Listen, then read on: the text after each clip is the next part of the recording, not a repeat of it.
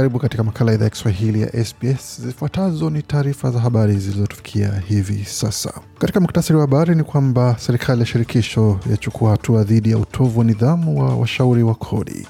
Mbunge huru Kate Cheney awasilisha mswada wa kuboresha uwazi katika siasa, wakati kiongozi wa upinzani wa Senegal alazwa hospitalini baada ya kususia chakula akiwa jela. Na katika michezo, Australia yashinda kombe la dunia katika mchezo wa pete kwa mara ya kumi na mbili na Matildas wajiandaa kwa mechi ya kufa na kupona dhidi ya Denmark katika kombe la dunia la FIFA mjini Sydney ambako Marekani wametupwa nje katika matuta dhidi ya Sweden. Taarifa kamili za habari hivi sasa. Serikali itawasilisha hatua mpya za kuimarisha sheria za kodi kwa ajili ya kuzuia kashfa kama uvujaji wa kampuni ya PricewaterhouseCoopers. Serikali itatekeleza mapendekezo yanayosalia kutoka tathmini huru ya bodi ya watendaji wa kodi, wakati idara ya hazina itafanya tathmini ya adhabu na sheria za siri. Seneta wa chama cha Leba Deborah O'Neill, ambaye amekuwa sehemu muhimu ya kufichua taarifa kuhusu uvujaji wa kodi wa kampuni ya PwC, amesema serikali imejibu ipaswavyo matokeo ya tathmini hiyo. Mbunge huru Kate Cheney amewasilisha mswada kwa jina la kurejesha uaminifu. Mswada huo una lengo la kuboresha uwazi katika siasa. Mswada huo una mageuzi 13 yanayoungwa mkono na wabunge wengine huru na vyama vidogo. Mswada huo pia unapendekeza mageuzi kadhaa yanayojumuisha kuweka wazi anayemfadhili mgombea, taarifa ya papo hapo kwa michango ya kisiasa ambayo inazidi dola elfu moja pamoja na kupiga marufuku uongo katika kampeni za kisiasa.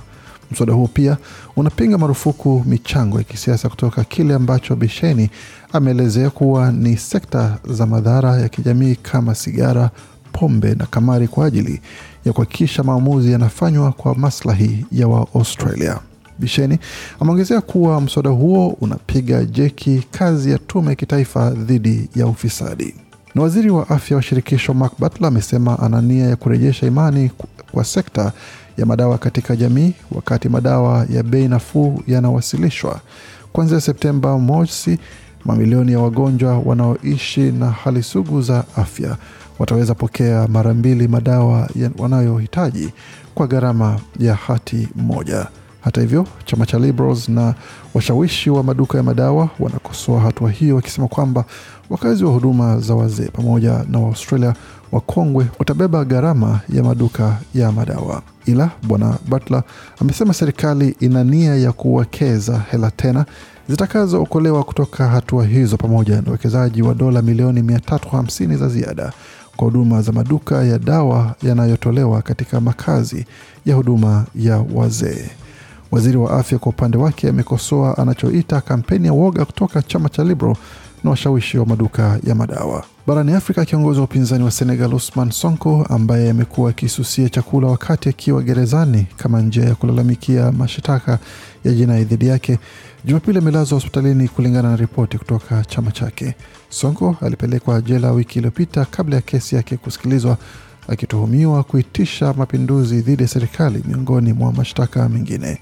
Kwa mujibu wa shirika la habari la AP, sababu ya Sonko kulazwa kwenye hospitali kuu mjini Dakar haijatolewa, ingawa alikuwa buheri wa afya bila kuwa na maradhi yoyote yanayojulikana kabla ya kuwekwa jela. Chama chake kilichopigwa marufuku cha Patriots of Senegal kimesema hapo Julai 30 Sonko kupitia ukurasa wake wa Twitter ambayo sasa inafahamika kama X alisema kwamba angeanza kususia chakula.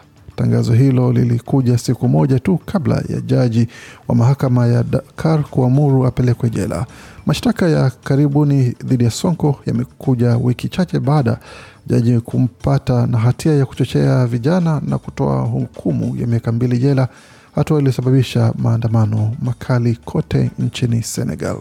Na maelfu ya wafuasi wa utawala wa kijeshi walimiminika kwenye uwanja wa michezo mjini Niamey katika mji mkuu wa Niger wakishangilia uamuzi wa kutosalimu amri.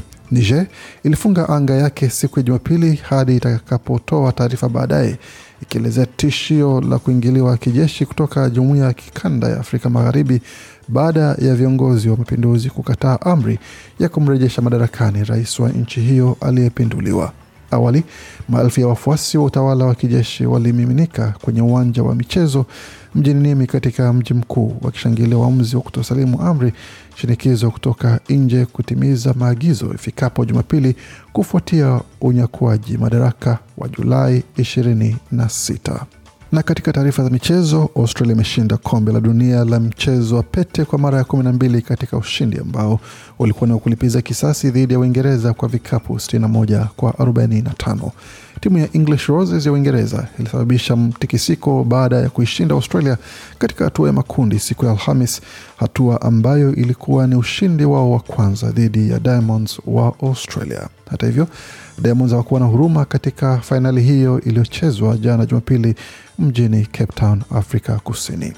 Katika soka ya kinadada, Marekani Jumapili iliondolewa kwenye kombe la dunia la wanawake mwaka 2023 baada ya kushindwa na Sweden kupitia mikwaju ya penati. Sweden iliishinda Marekani kwa mabao tano kwa nne na kufuzu kuingia kwenye robo fainali na kumzuia bingwa huyo wa mara mbili kutoa mataji matatu ya kihistoria mfululizo. Mechi hiyo ilichezwa mjini Melbourne, iliamuliwa kwa njia ya video ya VAR huku mwamuzi Stefan Frappa baada ya kukagua yaliyojiri akiona kuwa penati ya Lina Hurtig ilivuka mstari licha ya mlinda lango wa timu ya Marekani Alisanea kugusa mpira huo na kuonekana kama angeuokoa timu yake. Tukisalia katika taarifa za kombe la dunia la soka ya kinadada, timu ya Australia ya Matildas inajiandaa kuingia katika mechi ya kufa na kupona dhidi ya Denmark katika dimba la Sydney mida ya usiku wa leo Jumatatu tarehe 7 Agosti.